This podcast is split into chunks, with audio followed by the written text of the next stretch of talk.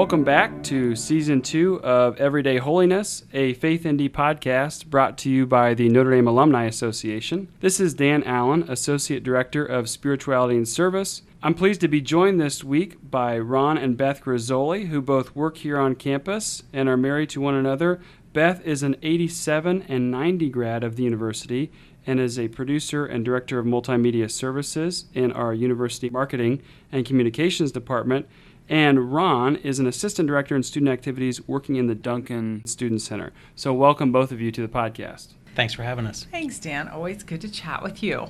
So, let's begin by introducing yourself to the audience, just a bit about your background and who you are. Beth, would you start us off? Sure. I come from a very large Catholic family that moved from the East Coast. My parents are from Philadelphia and Washington, D.C., and most of my family was born and raised there. But we did move to Indiana when I was very young. I'm the youngest of 10 kids, okay. which is always makes for a delightful conversation starter. Lots of stories growing up. So I'm from a large Catholic family, and Ron would tell you he's from a large Catholic family too, but I'll let you tell how many you have. Well, I thought I was from a large Catholic family until I met you with your nine other siblings. I am one of five. I'm born and raised in New Orleans, Louisiana, lived in New Orleans for my entire life until I met Beth, and that's the first time I had moved away. Mm-hmm. Great, great. Well, regardless of the debate of how many is large enough, it sounds like you both had a similar background. And I imagine that that uh, was important to you as you got to know one another, some aspects of you, both of your upbringing that you felt like accentuated your relationship as you got to know one another?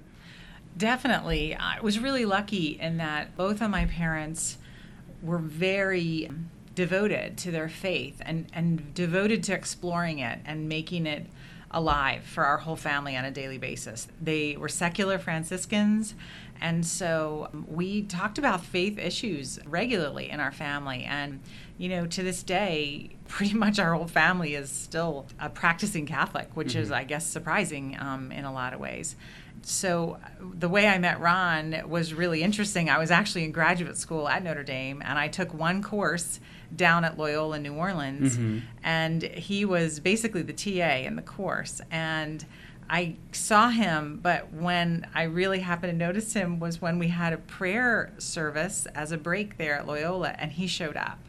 So I thought that hmm. was really nice. How about for you, Ron? Similarly, um, I both of my parents were practicing Catholics. We were raised Catholic. We went to, to mass and, and and participated in the sacraments. I went to Catholic grade school, elementary school, high school, and then, like Beth said, I went to Loyola University. I went to a Jesuit high school, went to Loyola University, and then came back full circle to Notre Dame now. Uh, mm-hmm. I feel like my education has kind of come all the way around. uh, started at a Holy Cross grade school and then uh, worked my way back to the University of Notre Dame. Yeah, a lot of Catholic and Holy Cross elements there in New Orleans as right. well as here in South Bend. So familiarity there. So, what about that decision to go to college? Could you each tell us how that discernment happened when you were thinking about what's the best place for me to go to college and what I might study? So, my decision to go to a Catholic college wasn't necessarily because Loyola University was a Catholic college. It was first and foremost a, a, college that was local to New Orleans and excelled in uh, the area that I wanted to study, which was broadcast communications. Uh-huh. But before I got to college, right as I started college, my family was rocked by the fact that in May of 1985, my older brother, my older sibling Randy, died tragically uh, oh. uh, in a tragic accident. And then just a few months later, my father passed within the same year. Oh so goodness. at that point, all of my other older siblings had moved away from the house. Some were married. Actually, at that point, all of them were married. Randy and I were the only ones that were not married. So my, it was just my mom and me at home. And I didn't feel that that was a great time to leave mm-hmm. uh, my mother, to leave home. So that kind of solidified the fact that I, I, wanted to go to Loyola University right here in town. It was more or less a commuter situation where I came uh, back and forth but stayed at home. Fast forward three or four years. I met Beth in the summer of help. 1988. 1988, thank you. And, and as she mentioned uh, a minute ago, it was a summer class, the Institute for Religious Communications. You were working for Bishop D'Arcy in the Diocese of Fort Wayne South Bend. You came down to New Orleans for that class, and I was a TA. Right. I was getting my master's in communications at the time. yeah.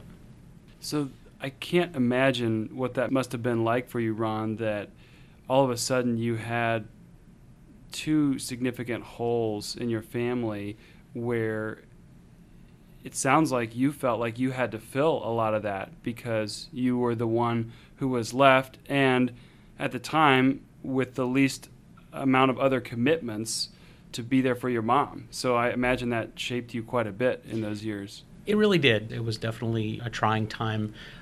I, I'd like to be able to say that I relied on faith, but quite frankly and honestly, it shook my faith. And for a while there, and, and quite ironically, up until the point where I met Beth at that prayer service, I had pretty much moved away from the church for a mm. couple of years. I had mm. just decided that I was angry with God. I had stopped going to mass. I don't know that I ever I never disbelieved in God, uh-huh. but Uh-huh. I was just angry with him. I was very angry and and did not want to participate. And we go back to this now.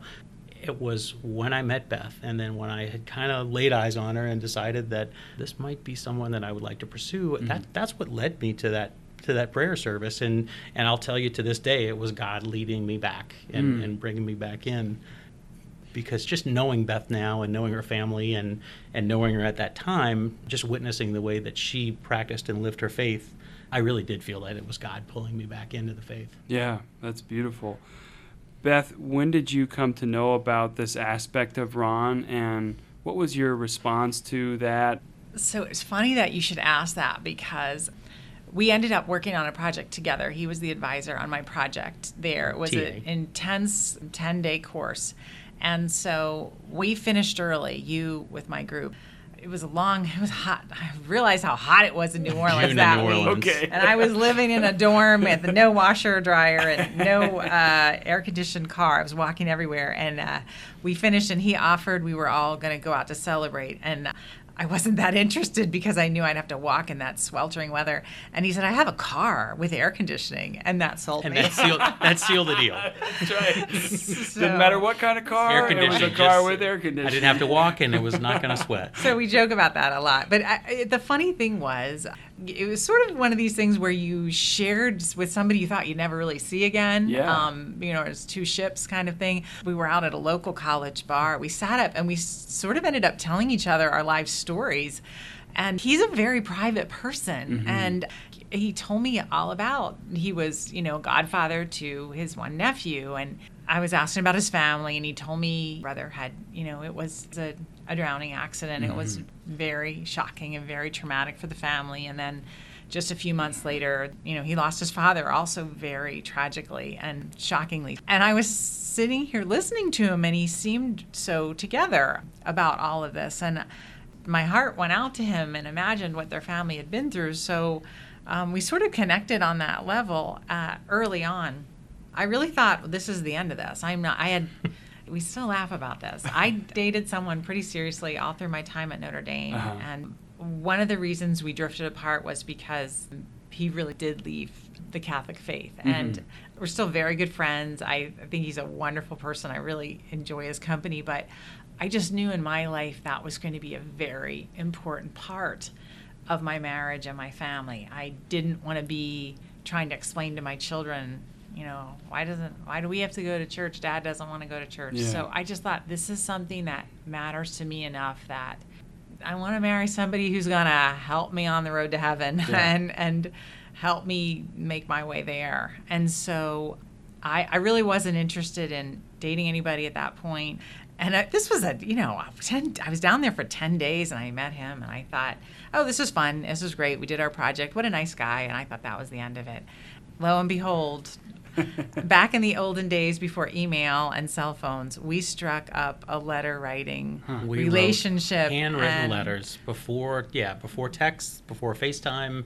We cranked up phone bills, Oh, my calling each other on. And we were both uh, poor, poor as a church right, mouse. students. You know. uh, we actually no no no free minutes. Long this was distance long distance charges, yeah. charges on the landline, and then a box full of which you saved, thankfully, uh, all of our letters, handwritten letters to each other.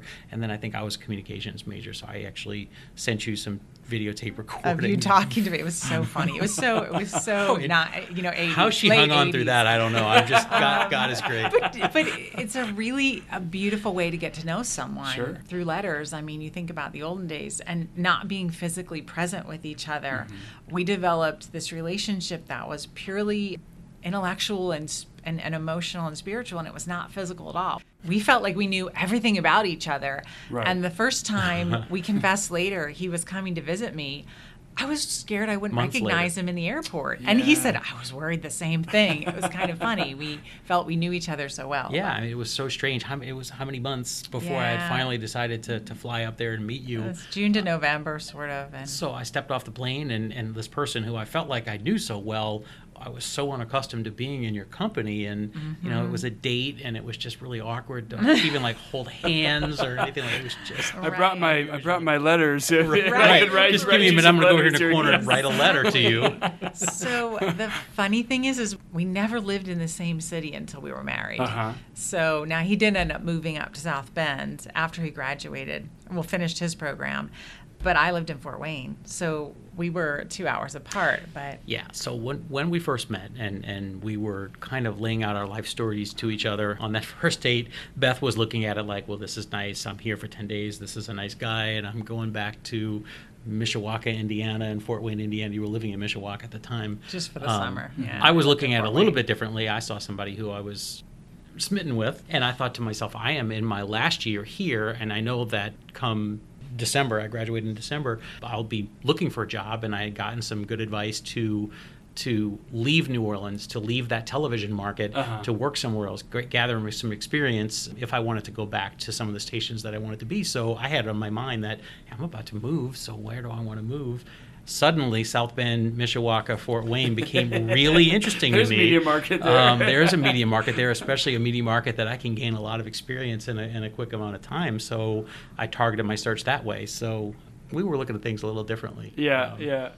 So when did it mesh up, and all of a sudden you're talking very seriously about living in the same place and getting married? It took me a little while. It took that a little bit. it took I a little sort of, convincing. uh, in in all honesty, Air condition was not going to cut it in South that's Bend, right, yeah, Indiana. that's right. I panicked a little bit when he said he wanted to move up because his entire family lives in New Orleans. Yeah. And after they had been through what they'd been through, his family is very close, Sure. very tight, very dependent upon each other for support and daily contact. And I felt like, oh my gosh, am I pulling this guy away from his family? And I don't even know if this is going to work out. So I did panic a little bit. And um, he was very patient and very reassuring through all that. And he said, Look, I'm leaving anyway. I want to go to a small market, work in a small station to get a lot of experience. I may as well come here. No pressure. Tried And it, yeah. That was a really great conversation to have. And after that, it was all fine. Worked, You know, yeah. just, They're almost 30 years later. Yeah. Yeah. Hard to believe. So, take us to your wedding day. I, I find it interesting to think about yourselves on your wedding day and what you thought was important or what you thought was going to happen or the people who were there. And then, with the perspective of time, looking back almost 30 years later, can you give us a, a juxtaposition of kind of a then and now, the experience of your wedding day and, and how those vows have played out over the course of these years? Well, interestingly, when you're the youngest of a very large family, you have a lot of models to follow. Yeah. And you learn a lot by watching. And you learn a lot about successes and failures, et cetera, and things like this. So we actually, to this day, we are sponsor couples for engaged couples through our parishes. We started that in New Orleans. So I think we approached our marriage and our wedding. Gosh, in hindsight, we were pretty young, but we, oh, well, I was just 25. we 25. 20. I think we were pretty on the ball, actually. We took it very seriously, and you love to tell about how we we decided to memorize all our vows. We Mhm. did not want to do the repeat after me. I state your name. Right. I state your name after the priest. Please turn your Um, microphone off, Father. So- I exactly. I brought it up to Ron to suggest that to see how he'd react, and you know, to this day, you we tell our married I'm so thankful we did that. I, I was a little reluctant because I tend to be more of a nervous person, and I just imagined myself there completely drawing a blank. And, Yeah. But but we did, and we got through it. But it was on our first wedding anniversary. Beth and I were out celebrating it, and then I kind of out of the blue, I just restated them. Mhm. And first, I was a little pleased with myself for having remembered them, but I was restating them not from memorization, but from experience. And it was much more personal. And we kind of did it jokingly, but we do it now, not just on anniversaries, but we recite that promise to each other much more frequently than, than just once a year. Yeah. but we do that. Whether it's witnessed by a priest or not, it's just uh, it is reiterating the promise to each other. Yeah, truth be told, he surprised the heck out of me Huh. on that first Yeah. anniversary because he repeated them. And I thought to myself, wow, I'm not sure I would have remembered them word for word the way you did. But having been prompted by him, so I said my vows back to you, and it became an annual anniversary tradition. And then children came along, and then we started saying them to each other in, front, of our kids. And then they got a little bit older, and they'd get all embarrassed, sort of as we did it. But you know, we're we're trying to model for them.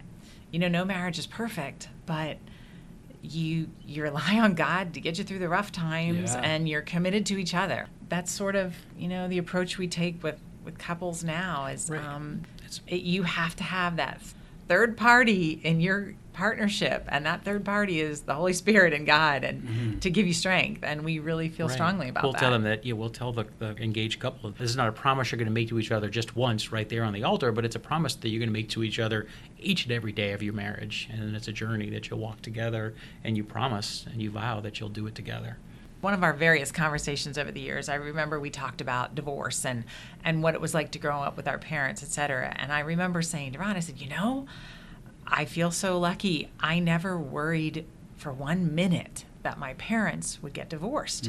I just never did. And now that i'm older i realize what a gift that is. Mhm. and we decided, you know, we are going to make sure our children never have to worry about that. It would and I did worry point, about that as a as a kid. I mean, growing up, there was some tumultuous, you know, times with Mhm. my with my parents, and and I did at a few points think, gosh, I could, I could, my parents could divorce. So this was something that I never wanted my kids to have to worry about. if we'd have an argument in front of them when they got to the point of understanding a little bit, we just explained to them that we said, you know, dad and mom are going to disagree on things, but we want to let you know that we are committed to this. You have friends that are divorced and they're living in, they're going back and forth in houses. You will never have to worry about that. Mm. You don't ever have to worry about that with us because we are committed that that is not an option for us. Mhm. And I think there's something about verbalizing that Yeah. Yeah. out loud and promising your children that and each other that is is serious stuff. Yeah. And right. so in, a, in, in a time when when the divorce rate is so high, and, and like Beth mentioned, several of them know have friends whose Sure. parents have gone through that. Yeah. If there's one thing that I can take off of their mind or off their plate, would be to assure them that your parents have committed to doing whatever, even if we experienced difficulty, that we were going to do whatever we did Mm-hmm. needed to do to work it out, to get help or anything like that. Yeah, and really, truly living into those vows each and every day. And I think that's such a beautiful witness to state them often before each other and before your kids. So let's turn to your children. Tell us about your children and their lives, if you would. Sure, we have three children. We have one in heaven and we have three living. And let me tell you, God does have a sense of humor. We were surprised by identical twins, biggest shock of our life. Uh, no twins in the family, and um, everyone jokes, "Oh, wouldn't it be funny if we had twins?" And then one day, a doctor tells you there's more than one, and you think, "Oh, very funny." but We thought, do- how many more than one? yeah, that was my. I went, wait, how many? Uh, and he said, I think just two. So um, we did have identical twin girls. Mary Beth and Annie. Uh, They yeah, they came to, they came so early. They came two months early, and we didn't have names chosen. So we took my name, Elizabeth Ann, and both of our mothers' names, Mhm. Mary, and my mother's Genevieve. And so we have Mary Elizabeth and and Ann Genevieve. And we won't lie, it was health wise a very bumpy start for Mm. them. And emergency delivery, and our daughter Mary Beth had to be ventilated, and they were in the NICU for a while and then got very, very ill with a virus that's very serious for preemies, and it's, it was RSV. Mhm. So it was it was a It was a rough bumpy couple of months, start. for It was you know again. And they we- were your first. Those were our Yes. It was first. your first experience of parenthood. so we had no clue what we were doing, and they were very plus- sick. Yeah. but God got us through, and um, you know we ended up getting out of the hospital and making our way through that, managing two babies like pros. I have to say we got Yeah. pretty good at it. It wasn't long before we noticed significant differences between the two girls. They Mhm. were clinically identical, but um, one struggled with developmental mi- milestones, and so um, we had them evaluated at a year, a little over a year. And our one daughter, Mary Beth, was diagnosed with significant developmental delay, Mm. and later we had her diagnosed with cerebral palsy.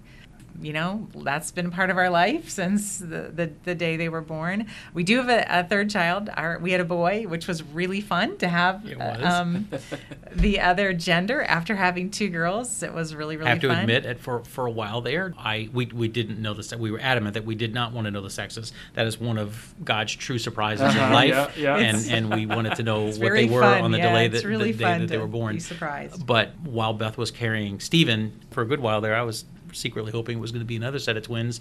How cool would it be to have twin girls? And then if God blessed us with twin boys, I was still very happy to have a single at the time. I had a sp- I had a spare hand when he was a baby to do other things. Yeah. Yeah. So Annie uh, graduated from Notre Dame, and she's now in medical school. And Mary Beth graduated from high school. She was a champion. It was not easy at Mhm. all. Uh, we are not going to sugarcoat that, but we're really proud of her. And she works right here on campus part time at the bookstore and uh, here at the alumni office. So she's very proud of her jobs, and she's a darn hard worker. So we're lucky that she has a great work ethic.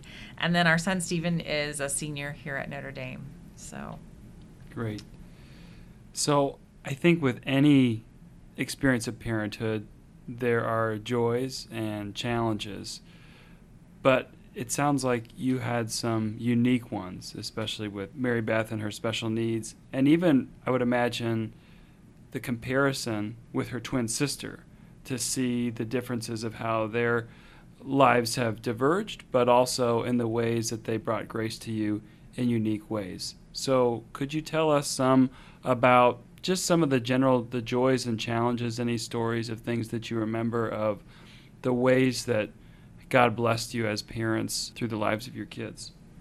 You know what's funny? One of the first moments that comes to mind for me is your perspective changes quite drastically when you are very unsure about the physical and intellectual abilities that your child is going to have. And honestly, I remember most parents are marking all these milestones, and I'll never forget the day she walked. We weren't sure she'd ever walk. Right. Mm. right. And the day she walked, you and I, we felt like we won the lottery. Mhm. I mean, it could not have been. We were so excited. Your life changes in that. You appreciate things that you would most likely have taken for granted Absolutely. in a lot of It- ways. It, to, to say it changes your perspective is, is an understatement. We've been on a long journey. The shock is undeniable. And the fear. I think the fear is very real part of parenting a child with significant health challenges and, and developmental challenges. But we we decided from day one we turned inward to each other. And I know maybe a lot of people might turn away from each other, but we turned inward and we we would spell each other when we got tired, when we got discouraged, or when we were afraid. We would just be there for each other. And when somebody was weak or feeling vulnerable, the other one would step up. And and we just have really kind of done a balancing act that we've been very blessed that that we've been there for each we other. We really have been blessed. Like I couldn't have done it without you. I don't. I could not have raised those three children to be the people, the wonderful people that they are today, single-handedly. Likewise, I, I agree. and now we're at the point where it takes a bit of a journey, but I feel like God chose us for this. Mm. God chose us for this, and all of our children we, you worry about everything. When you have one child that's taking a lot of extra effort and time, you worry are the others being neglected? Yeah. Is that going to, you know, impact them? You just try to love them all through it. You just pray for strength and pray for wisdom, and you love them all through it. Honestly, I'll, I remember in our old parish in New Orleans, our priest would bring all the children up to the altar, and it was Easter. And Mary Beth has just been such a delight in a lot of ways. She's the first to raise her hand in class. She's she's a joiner. She's a she's very she's a participant. She's not shy. And so in front of the entire congregation, the priest would start asking the children questions and it was Easter. And one of the questions he asked was, "Well, so where is Jesus now after he died and he was crucified? Where is he now?" And she also has speech impediment. So I'm always concerned people aren't going to understand her. And of course, her arm shoots up in front of the entire very large parish. And God bless Father Ronnie. He calls right on her. And my heart stopped for a moment. And I thought, oh, is he going to understand her? What is she going to say? And her answer at seven years of age was, she pointed to her heart and said, He's right here. Mm. and I, you know, I nearly welled up because I thought, God knows a whole lot more than I do. Mm-hmm. What was I worried about? Mm-hmm. God knew what she was going to say. Mm-hmm. yeah. Yeah, it's amazing how in touch children in general can be with God, and then sometimes we can make false assumptions based on someone's outward appearance or seeming intellectual abilities or things to say, who's to say they might not have a closer experience with God without some of the distractions and the worries that we all have. And so I find someone like Mary Beth, you know, really inspiring in that way. So let's talk about your careers because you both work here on campus now and you talked about the balancing act of parenthood, but you're also both working and we know that working at Notre Dame can be a demanding prospect. So tell us about your careers and how they've developed here and how you've supported one another in that avenue as well. I think our career journey is, is also one of faith. Beth studied communications. Your your graduate degree was in, in communications. Uh, mine as well. I had a, a mission that I wanted to direct live events, live news. And after we were married, we ended up moving back to New Orleans, and and I worked my way to the CBS affiliate WWL in New Orleans where I eventually directed their morning news, the dream job, if you will, yeah, uh, yeah. where I wanted to be and doing what I wanted to do. And we did that for 18 years. Morning and noon news. Morning and noon news for 18 years, and got to do a lot of other things in television. And then Beth was working at a PBS affiliate there in New Orleans as well. And then uh, Hurricane Katrina came along. Hmm. Um, and when you work in television news, our, our standard routine was I would pack a bag for three days. I would have to head into the city. We lived about an hour outside of the city. I would have to head into the city and get assigned to do whatever we needed to do there at the station or set up an alternate site in a safe location meanwhile leaving my wife and three children to fend for themselves. In in the case of Hurricane Katrina, Beth evacuated to my brother's house, which we thought was going to be more of a safe place, and then I got sent to Baton Rouge presumably for three days.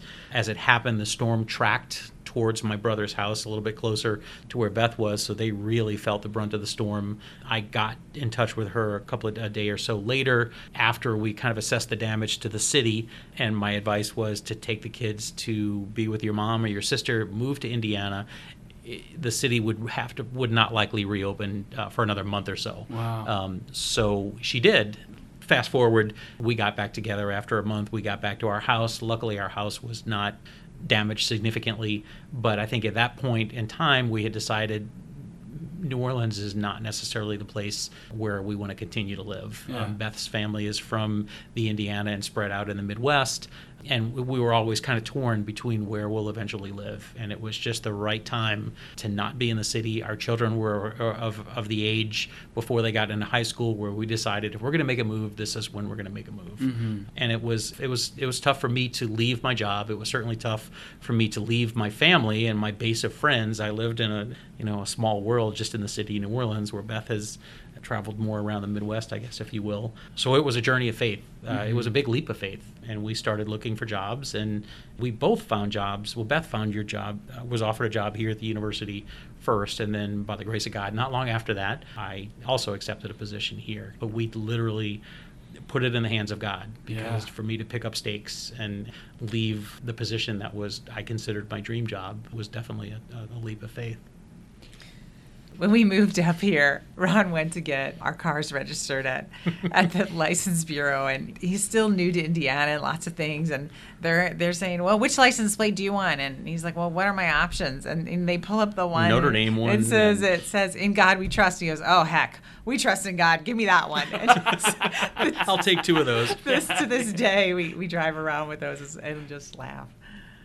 So, for you, Beth, seeing kind of that sacrifice that Ron made of this dream job, but really it seemed like a family decision, what was your reaction to all that? What was your lived experience of all this upheaval that was happening? This is not an exaggeration when I say I am grateful every day for the husband I have. Mm-hmm. You know, sometimes you just get lucky. You don't always know everything about someone when you get married. And I I married an incredibly generous and considerate person and he's sitting here probably blushing as I say this, but I I don't take that for granted. It was it was difficult. He's he's a very thoughtful and this was a struggle in our marriage from the beginning. We I Yeah. lived very far from home Yeah. and and a thousand miles away. It's not a drive you can do in one day. It's very hard to get home. I missed my family incredibly through very sick and trying times with children. You really wanted your mom around. Sure. And his family is wonderful and supportive, but it, it was a struggle for us. Right. Um, the distance was a very big struggle for us, but you know, we worked through it. And then when he gave up really his career, I mean, he's being really pretty modest in his career. He he had the number one morning news show in the country. Mhm. His station was the number one station in the market, and Yeah. he led this year after year. So he gave up a lot for me and for our family, and I I really never take it for granted. He is a glasses half full guy, and I feel very blessed to be married to him. I really do. And, and we we both agree, and, and I should have said this from the outset. We're so thankful that God led us to this point because this community that we live in, and this community of Notre Dame where we work, and and our daughter Mary Beth is blessed to work with her special needs, has been the ideal situation Hmm. uh, for us, and I don't look back. And I think I even just said it to this past weekend when we were talking with the kids, and Annie was talking about New Orleans or something, and I, I think I said to her, I was like, I'm I'm not looking at moving back. I said, I don't think I'll ever live in New Orleans again. This is home. This Hmm. is absolutely uh, what I consider home here in Indiana. Yeah. Notre Dame has been good for our family. Both of our children who are able to go to college have been able to come here, and it's been a wonderful home for Mary Beth as well and for us. So we just feel really blessed. And we both had our share of guilt through our marriage, in that one of us had got to be close to our family and the other one didn't. So we, we both had a balance there. and so we know how it feels. We're supportive, and, you know, we're lucky that it's worked out. Yeah. What is it about your jobs that you have now that excites you to get up in the morning and come into work? What are some of the joys that you've experienced in the jobs you have? Well, I work with fantastic people. I, I love my team. But one of the projects I get the privilege of working on is the What Would You Fight For campaign. And it is a lot of work. But the people I get to meet, oh my goodness, the people I get to meet through this are some of the most selfless, dedicated, hardworking people. It's just an honor and a privilege to get to know them and tell their stories. And then we do have a significant reach with this campaign. It's in the millions. And so that is such a privilege because I hear back from people that either learned something, they have a similar challenge. Just, you know, recently we did a story on a, on a woman who developed a walker to help people who are having walking issues and, and amputees. We've heard from so many people that said, oh my gosh, I've, I've been looking for something like this, or physicians who've said, wow, I think this could really help some of my patients. And one email, a woman said, I can't believe this. I feel like God sent you to me in the middle of a football game. so those kinds of, that kind of feedback is just really a gift. You know, if you can help share the word on, on uh, things that'll make people's lives better, that's just great. It helps make up for all the headaches, all the people who complain, and there are plenty of them who don't like what we do too. But it, that's what keeps you going. You know, you make a difference in someone's life and by your work, and it's just very affirming. How about for you, Ron? I get to manage one of the student centers on campus, a place where students come to relax and unwind and share a meal with friends, and and uh, and so I get to see them our, students at, in their in their more relaxed state. A big part of my job also is to to manage and coordinate events through our event spaces. So I'll get to walk with them as they kind of navigate the the logistics of finding a space and what it takes to plan and coordinate an event. So I get to to really walk with them through that, and the onus is really on the students to to be the the ones responsible for that event, but to help them through that and hold their hand, if you will, through it. We just worked with a group uh, that planned an entire conference on campus. So the, the group was trying to navigate spaces in many different buildings and the logistics of coordinating meals and, uh, and things like that in, in our event spaces. And I find that really satisfying. And for those who might be unfamiliar, Duncan Student Center is a relatively new building on campus and a relatively large building 400,000 square feet on the west side of Notre Dame Stadium but you have been here through that transition from LaFortune Student Center to now LaFortune and Duncan Student Center and the gravitational pull of campus changing. So, what have been some of the lessons that you have learned in, in seeing student life change, and what have been really some of the most successful things that you've seen that has come out of this new opportunity? Well, it's interesting. When when Duncan opened, we had LaFortune, which has been the mainstay of, of student life on campus. When Duncan opened, I think there were many who were concerned that LaFortune was just going to be vacant and it was mm-hmm. going to be an empty building. And I compared it to water in a bucket. You know, when you shake the water in the bucket, a lot of water ends up on one side, then it kind of sloshes back and forth, and then eventually it, it evens out. And there are those students who their preference is the pace of LaFortune, mm-hmm. and you have students who who really just spend their relaxing time and hang out in La Fortune, and then there are many students that like what what Duncan has to offer. So I think from that aspect in campus life, students have found that balance and have struck that their balance themselves. The difference for me when I started at the university, I managed Washington Hall, which is a very old facility and, and a relatively quiet facility outside of the events that, that and rehearsals that happened. Moving from from Washington Hall to Duncan Student Center, where there are things going on from 5:30 in the morning until 2 a.m., uh, is has been a drastic change. Yeah. Uh, Hopefully, of, you're of not pace. there. You're not there the whole time. Thankfully, not. Thankfully, not. but yeah, very, very busy time on campus. Beth, you talked about the reach that Notre Dame has, and I'm mindful of, and we've been talking with all of our guests this season about the Notre Dame Forum and this idea of Notre Dame trying to respond to the crisis, the abuse crisis in the Catholic Church in a meaningful way to apply scholarship and dialogue on campus. And so we wanted to do that this season on the podcast as well. I'm interested specifically to you both. You talked about the commitment to your vows, the restating of those vows, the sacred trust of parenthood and and the violation that we all feel collectively, whether we're uh, intimately touched by this or otherwise, of some in the church who who haven't lived up to their vows or haven't kept true to that. So. I think the question that many of us are grappling with is where do we go from here? What do we do maybe as a family to help be a beacon of hope or a light for the church in a way forward. So, would you, either of you, respond to that? How do we, as families and, and married people, possibly help the church find a way forward? Well, I think it's a really hard question. I'll be very honest. I've been through many of the emotions I think most faithful Catholics have been through on this subject. Very angry, very hurt, very shocked. And I would say it's safe to say, you know, my faith has not been shaken. I, I don't doubt any of that or I don't question any of that. My faith in, in God has not been shaken. My mm-hmm. faith in the, the church, the human institution of church, been has been very shaken mm-hmm. and maybe not shaken, just disappointed. Yeah. But, you know, it's a human institution, and we know how fallible humans are. We know how fallible, Ron and I both know how fallible we've been.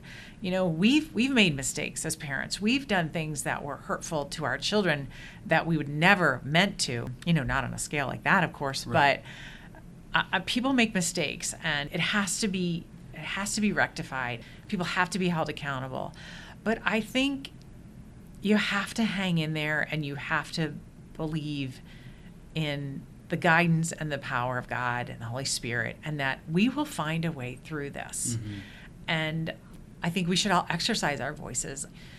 I don't think we have to be timid and submissive always to the leaders of our church. We respect them, but I think we have a voice and we need to use that and still very actively use that voice in prayer. Mm-hmm. And I think that's what's going to help us. But I don't have all the answers. Yeah. I, I, I don't. And I mean, we talk about this with our kids, we talk about it as a family. You know, Ron and I look at each other sometimes and just, you know, sigh and dismay at things that happen. But I don't think you ever give up the faith. I mean, I can only imagine what the, all the disciples felt like when they're their dear friend Christ was crucified right in front of them and mm. they felt abandoned.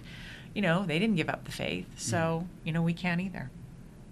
I don't proclaim to have any answers on the scandal, but all I can do is is reflect back to my own crisis of faith when I thought that God had turned his back on me. And I and, and I think about those who have been torn apart and injured by the church scandal. And all I can do is just hope and pray that God leads them back and leads them and lets so many of our priests who were wonderful shining examples of God's love and God's faith and and let let God bring them you know in the light of some of those priests to help you know bring us back together and I think it's important for us to remember is we do still have even in this time and in this this challenging period in the church we do still have really holy people who help lead us and we're helping each other imperfect as we all are, find our way towards holiness. And of course, that's the name of this podcast, Everyday Holiness. And it's striking to me to hear some of the seasons of suffering that you have all been through, and yet your ability to find hope in those different instances and in the people who are there. So, has that been something that you've been able to look back on these different periods and recognize that God's grace was there, that God's grace was in these the people or the events that were happening. Maybe we couldn't see it at the time, but there was something that was drawing us towards holiness in in all this in all this time.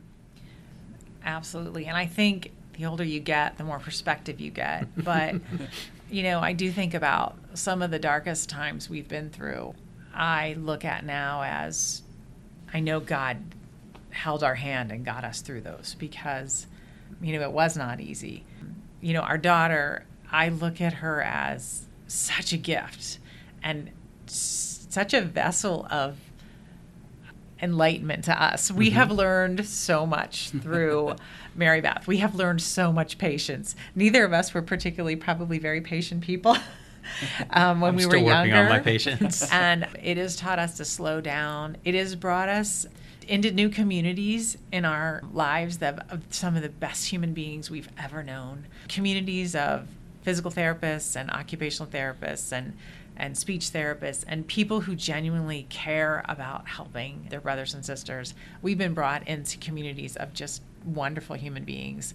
We together now are starting an initiative here locally where, you know, our work isn't done. We're working to try to establish a large community here in South Bend for more understanding and acceptance and assimilation of people with intellectual disabilities. I think everything that's happened in our lives so far, I know I speak for my own, have, have brought me to this point. I feel like it's all been part of the plan. I agree 100%. I, I, I, there are many a times when we've been through things and walked through journeys and, and looked back and reflected and realized that God was leading us or God had us by the hand and led us through that. Carried we, us. Carried us, right.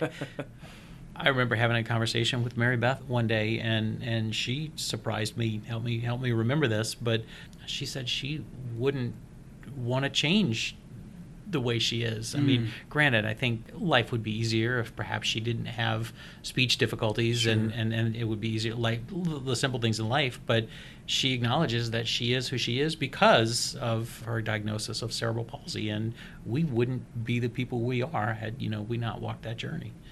And it's funny, all the worries we had about our other two children, Annie and Stephen, about neglecting them or having them see various struggles, etc they've grown to be two of the kindest and I think Patient. understanding people in their own right just because of what they've grown up with. Mm-hmm. And fortunately, they're both very spiritual. It's fun to be able to have discussions about theologians with your children. It, you know, it sort of blows my mind a little bit when they'll talk about G.K. Chesterton or Stephen will discuss some theological issue with us. We we just love it, and it's it's been a real gift.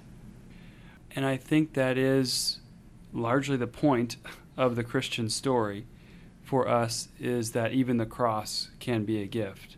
And on Good Friday, it doesn't look like much of a gift, but in the light of the Easter morning, all of a sudden we see what's happening here. And I think what's so inspiring about your story both individually and collectively as a married couple is instead of only seeing the crosses that you've carried as burdens or obstacles towards something else that you were striving after. And as you said, in God we trust, where is God leading us? And with the perspective of time, have been able to see God has been with us this whole way, even in some of the crosses that are no longer part of our lives. And when the when the next ones come, we we can still continue to trust in God to be with us in those as well. Absolutely. Well, thank you, Ron and Beth, for spending some time with us. I know a lot of people are going to be inspired by your story, whether they are preparing for marriage or in the midst of marriage or not married at all. I think there's so much here for us to think about. So, know of our prayers for your family and our thanks for spending some time with us today. Well, thanks for the opportunity to share some of our experiences. All right, well, that concludes this episode of Everyday Holiness, a Faith ND podcast. We thank you for being with us, and we hope to have you next time. Stay tuned for more episodes of this podcast, which will be released through our daily gospel reflection. Of course, you can always sign up for that at faith.nd.edu slash sign up. And until next time, we'll keep you in our prayers.